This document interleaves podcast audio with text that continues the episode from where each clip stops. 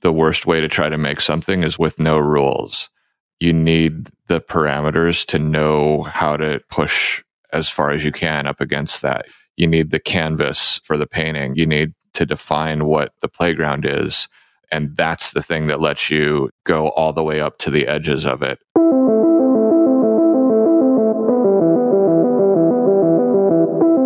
Most of us have two lives the life we live and the unlived life within us. We all have our own road to walk. Nothing's perfect, and there's going to be a price for everything. There are no rules. Welcome to The Resistance, featuring meaningful conversations I think I'm grieving the death of part of me. It's not about being the star and being seen. It's about that explore that very space between who we are and who we say we want to be. I'm your host, Matt Connor. Welcome to The Resistance. My name is Matt Connor. I'm here with my good friend and all things audio and production, Jay Kirkpatrick. Hello. How are you, Jay? I'm great. Today we uh, we're opening up this next leg of our podcast by talking to composer Nathan Johnson. Have you seen Knives Out? I, I have. Yes, great movie. It is a great movie, and and uh, Nathan's work in the film, in particular, bolsters Rian Johnson's work, who's actually his cousin, uh, really well. If uh, if you're into uh, film soundtracks, you may know Nathan's work as sort of an avant-garde composer from films like Brick or Looper, um, in which he takes like field objects and makes his own instruments out of them. At, at one point, he told me they were thinking about pushing televisions off of warehouse roofs and recording them just to see what they could do. Um, but the thing, today's episode, and and and you'll hear this in a little bit in our conversation. Um, Nathan operates on a whole other level that I have a hard time relating to, which is he loves learning new things. Like like like there's no like that show Fear Factor. He could have been a contestant on that. Like there's just no fear for him to try new things, engage in new ways. I I don't know if you work that way, but I'm I'm kind of no no. I mean, uh, you know, listening as I'm editing the interview, just him talk about how he it's kind of like a kid in a sandbox. He it's in every sandbox. He jumps into different sandboxes, and he makes different things out of what's in it. It doesn't matter what's in it, and it's it's really interesting to hear him talk about his creative process because in some ways at that level, it's it's rare to find someone that's able to do that well and be trusted to do that well. And so it, it was pretty amazing to hear him talk about it. Yeah. Uh, stay tuned for the conversation. You're going to love it.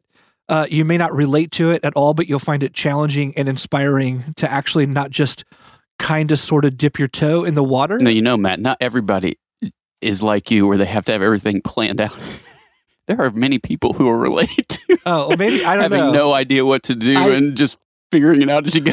hey, look, I don't work that Like way. me. It takes me forever. yeah. Anyway, I found it very challenging and also very inspiring. And I wished I could be more like Nathan. So let's just go right in. Here's our conversation with Nathan Johnson. Nathan, how are you today? Good. Nice to uh, talk with you, Matt. uh, just saw the movie. I mean, I mean, the movie's thrilling and it's just such a fun cinematic experience. And then it's been so great to see that kind of excellent work gaining such traction. Uh, it seems both critically and, and commercially. Are you, are you feeling that way? Yeah, yeah, definitely. I mean, I I remember. Um, well, I mean, uh, from the point I read the script, I was so excited about it. But even seeing an early test screening, um, it, it was really exciting to see. Uh, yeah, just to see the way that audiences were starting to react to it. So, yeah, it feels uh, it feels amazing to see to see everyone, you know, loving it so much. Nathan, I'm sure we'll get back to Knives Out, obviously, and, and some other work. I want to begin where we begin each episode, and that is with our source material, if you will. It's called The War of Art by Steven Pressfield. Most of us have two lives the life we live and the unlived life within us. And between the two stands the resistance. Nathan, for you, I'm curious what like what form does that resistance take on for you? or does that statement even feel true to you and and and how do you wrestle with that I think that is the great uh, challenge of anyone trying to uh, trying to make something in the artistic world. Uh, I mean, I, I, you know, we in in a Western culture, we we grow up, um, and and I certainly remember growing up, you know, getting summer jobs and and um and those summer jobs not not anywhere near aligning with anything I was interested in. Um, and I remember when I was like just out of high school, I, I, remember thinking like there must be some way to get a job that that also is you know involves doing something that uh that I that I enjoy. My cousin Rian, who who obviously directed Knives Out, but he and I and all of our cousins sort of grew up as kids, spending all of our free time making movies and music, and and that was uh, I, I, I, yeah I, I do remember really clearly th- thinking around that time is there a way to uh, to get a job that that that, in, that involves the stuff that I also love doing all day every day but I think I think I think it does uh, definitely there's like an element of um, we all grew up in a in a family where um, you know I, I know that our grandparents and our parents all loved the arts, but that that was not their vocation. And so I think there even even just at a, I mean I know I think we'll probably talk philosophically about the idea of the resistance, but maybe a, a helpful a helpful starting place to uh, to to just admit is that um, if we haven't grown up with families in in the arts, that that first very practical step is is really hard to figure out how how do you even how do you even start to you know s- structure a life that allows you to do this that's really interesting to me that you're asked about resistance in the present on a general level.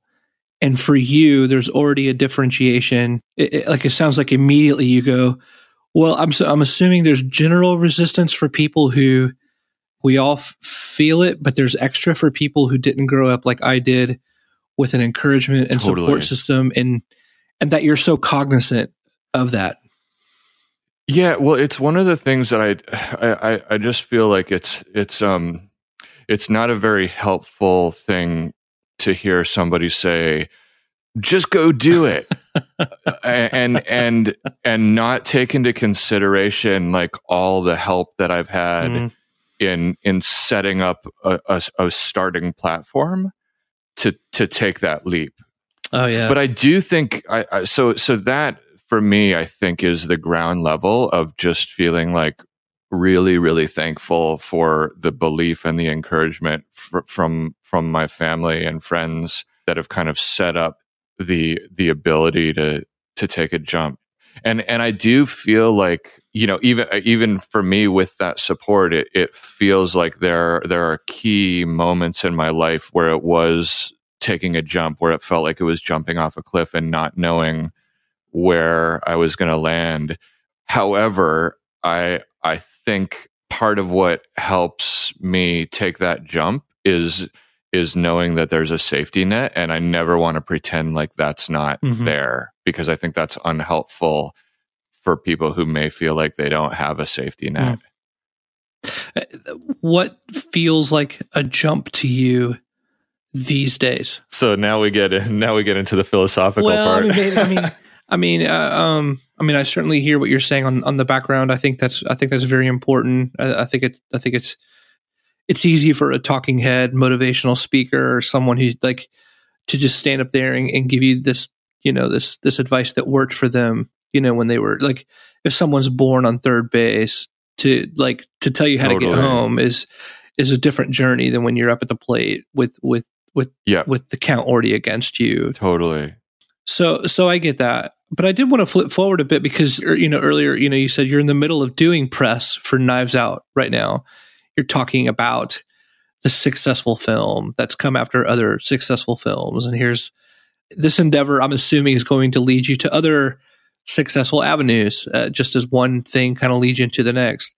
And so I guess I wonder, you know, you called it the jump earlier, like it's still the jump, yeah, even if you have support or not. And I wonder totally. now, what is the jump? Or does it feel does it feel less like a leap or are there some aspects of creating or or even personally just that distance that we said like the distance between yeah, who you are now yeah. maybe even personally and who you want to be whatever that is what feels yeah, like that totally. jump for you today is it cool if i jump up to the first movie i did rather than jumping immediately you to can today? do whatever you want yeah i was i was living in england had just finished this uh, this band project and my cousin rian had just finished shooting brick you know for those who haven't seen brick it's it's a super low budget really smart but super weird movie. So he um, he kind of hit me up and he was like, "Hey, do you want to?" And although I had grown up, you know, making music my whole life and making movies my whole life, I I kind of never thought before that point to combine them together. but basically my default is like I'll do anything with Rian and I feel that way about my close collaborators. My my core thing is like let's make cool mm. stuff. And so when he asked me that, I, I was I was like, yeah, of course, and and jumped, not knowing anything about what I was doing. And I, I feel like a, a, really key part of that jump and what feels like that is saying yes to things that you don't know how to do. And this is like this is this concept that I talk a lot about with uh, with my brother who who ha, who runs this this firm called the Made Shop, which is kind of a graphic design architectural firm. And the idea that that that we've talked a lot about is clearly we all have this fear of not knowing how to do something. Or I guess to drill down further, the fear is uh, maybe looking stupid or doing something and not having it turn out well because we because we don't know what we're doing. And for me, I think that getting comfortable with that feeling is key to making art almost at a definitional level because because definitionally if you if you are doing something new that means you've never done it before and as a result you don't know how to do it and i and i think uh, for me there's always a fear in that moment when you jump into doing something you've never done before but i've spent a lot of time in in my life practicing making those jumps. So I so I've gotten used to the feeling of that uh, uncomfortableness that comes with not knowing how to do something. But the the the alternative is to keep doing the you know if if we're trying to only do things we know how to do, by definition we'll keep doing the same thing over and over again. Are you are you committed to those I mean, do you find yourself sort of motivated to continue to explore these new things, um, like by personality trait? I guess so. I yeah, I think that's probably a, a good question, but I do just personally I love I love the discovery of of new things. You know what I mean? And I think we're all wired differently. Like I, I remember um, talking with a friend of mine and and just kind of realizing that his his whole engine that drives him has to do with exploring and then bringing it back to a few hmm. people mm. And sharing that. And and I think for me, part of the way that I'm wired is uh, I mean, I love puzzles. I, I love games. I love kind of figuring out new new ways uh, to do things and and like figuring out for the first time how to do something that I that I haven't ever done before. But also, I think I think like to back that up, that it's those types of things are also the types of creation and art that I really enjoy. Mm. I love playing around with imperfection, and I guess part of me has has gotten comfortable with with the idea that things things don't have to be perfect, and in fact, sometimes are better when they're not perfect to to be shared with other people. Mm.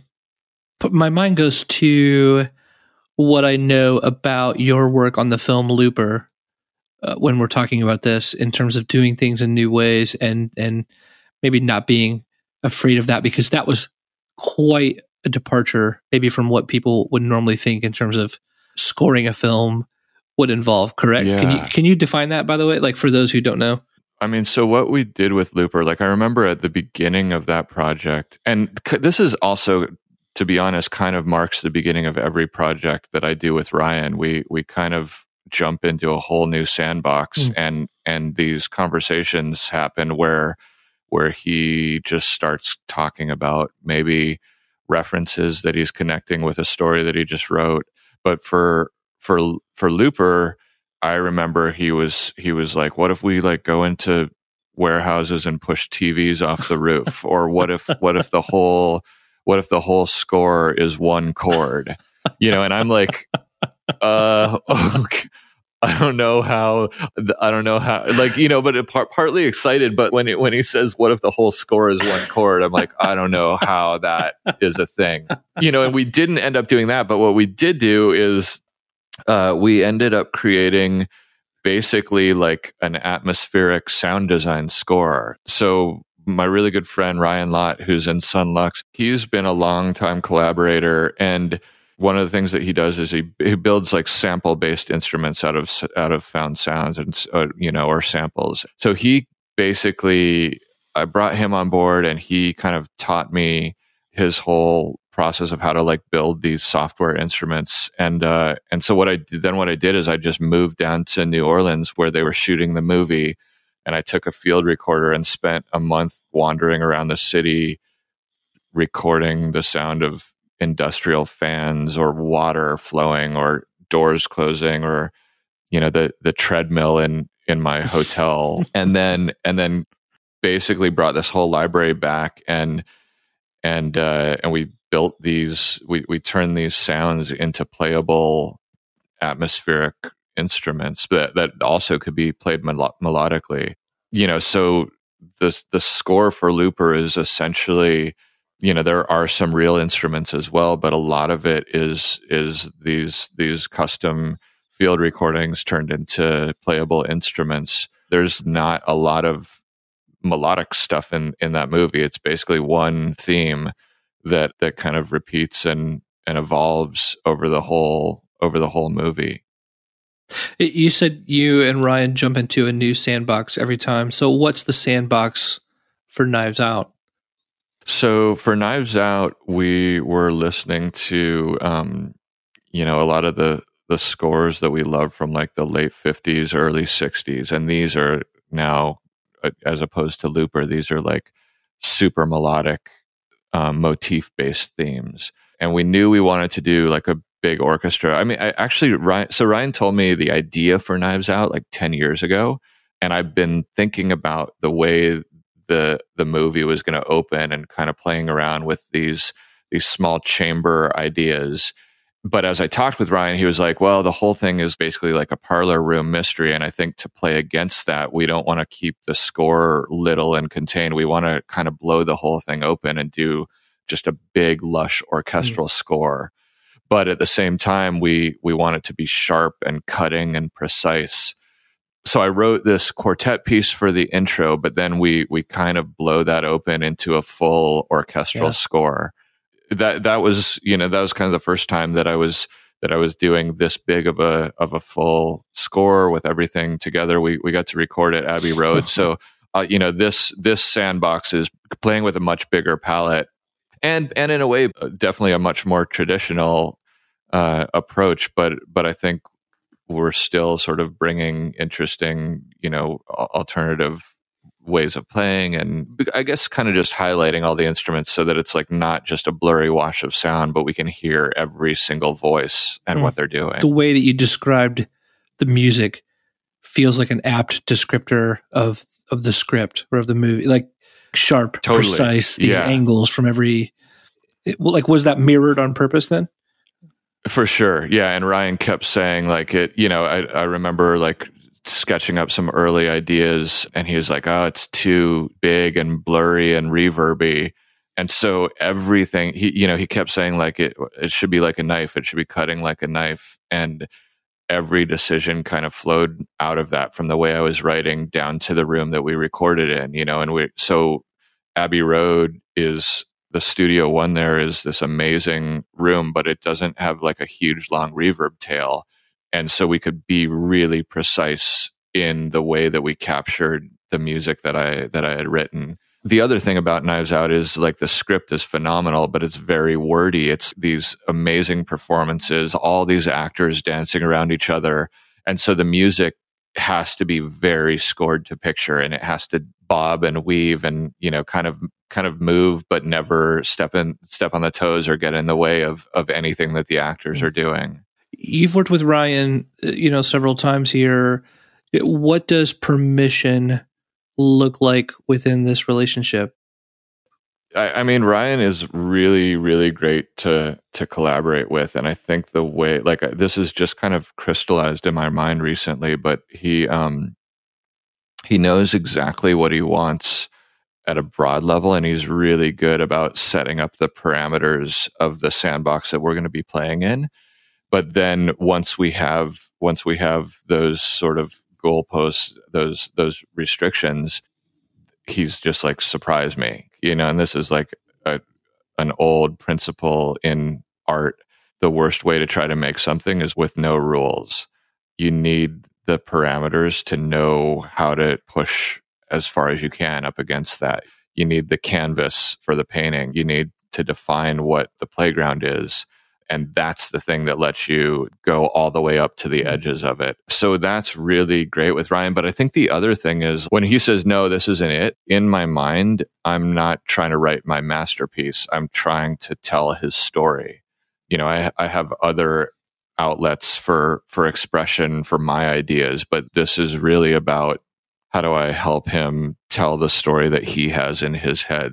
So in terms of this i really uh, you know it's it's deferring to rian and it, you know that's not to say that there's not back and forth but i know that my job is to tell his story. Is that vital for you to have those other outlets where after working on something like this or before you have other things with complete ownership yeah, I think so. I think that again maybe is part of the way that I'm wired. But I I love writing. I love uh, whether whether that's you know all, all, different kinds of writing, whether it's writing music or or writing stories or concepts or to to stretch the to stretch the definition the definition of that word writing art. um, but it but yeah, those um, for me that's that's really uh, a big part of who I am. So, how do you figure out when press time for Knives Out is done, or another such moment comes along? How do you know what's next? Is is it a matter of sort of listening to some internal interest or energy? Is it is it a matter of commerce, marketplace? So like, hey, whatever pays the bills next, or I mean, because you have these outlets, so it makes me wonder: how do you know where to be obedient with your talents? I think uh, the the the way that I've very purposefully set up my life is so that is to enable me to uh, to take a job uh, or take a project that connects with with my artistic interest first. But I think there are maybe like a handful of of things and and I think where you get in trouble is if you if you're if you start start letting those get out of out of balance. And and so for me I, I, think the the two at the top of of the that list is the the the story the, the the material like what i was talking about before like is this something that i'm excited about doing? Is this is this a movie i'd want to watch? Or is this you know if i'm if i'm like directing a music video is this a, a song that i would love to listen to and then the second thing is uh, is the collaborative aspect. Do I love the person who's making this, or and do I enjoy working with them, or or does this feel like somebody that I think I would really enjoy working with? And then and then the the commerce thing is is a very important thing, but I think the danger is that we can at times what what I'm trying to always protect is that that doesn't become the number one decision making thing you know that when I first came out to LA, I was working on the Brothers Bloom, and I remember a composer, like a seasoned composer, gave me the best piece of advice. He was like, "Man, when you come out here, don't buy a massive house.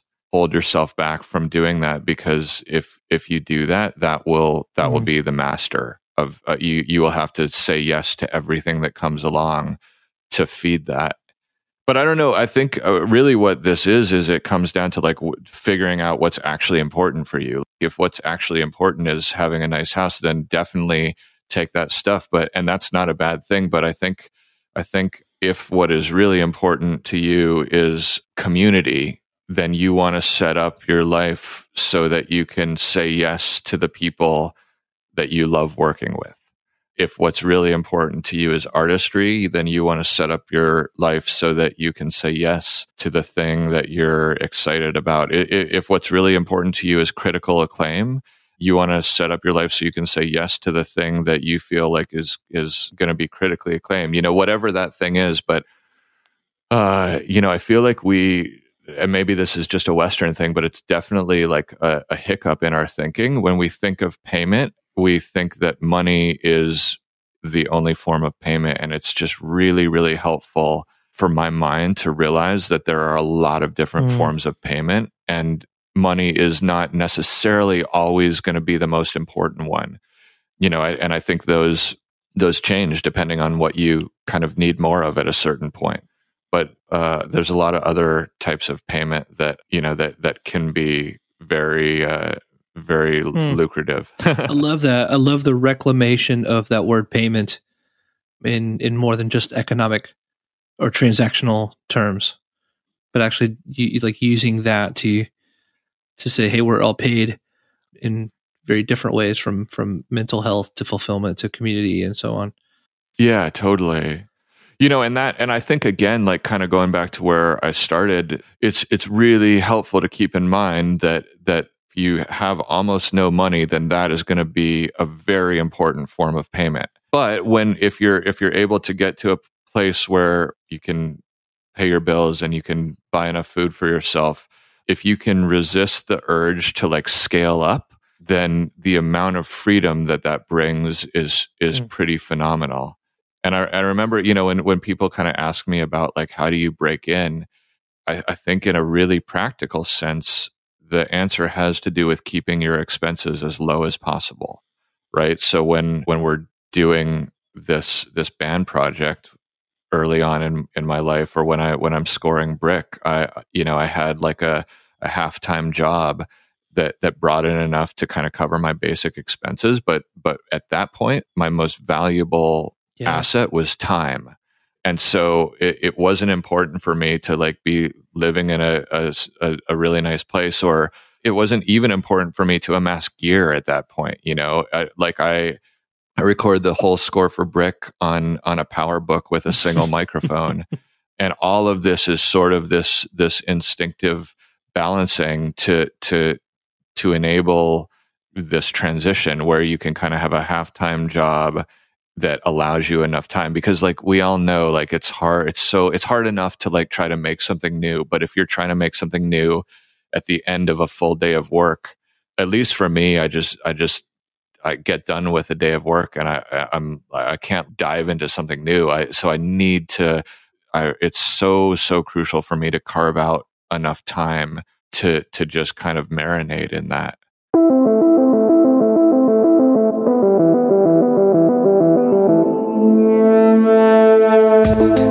Listening to The Resistance. If you've enjoyed this episode, please rate us on iTunes and subscribe on your favorite podcast app. And for more information and further episodes, you can find us at listentotheresistance.com. Engineering, production, and additional music by Jake Kirkpatrick. My name is Matt Connor, and I'm your host. Thanks for listening.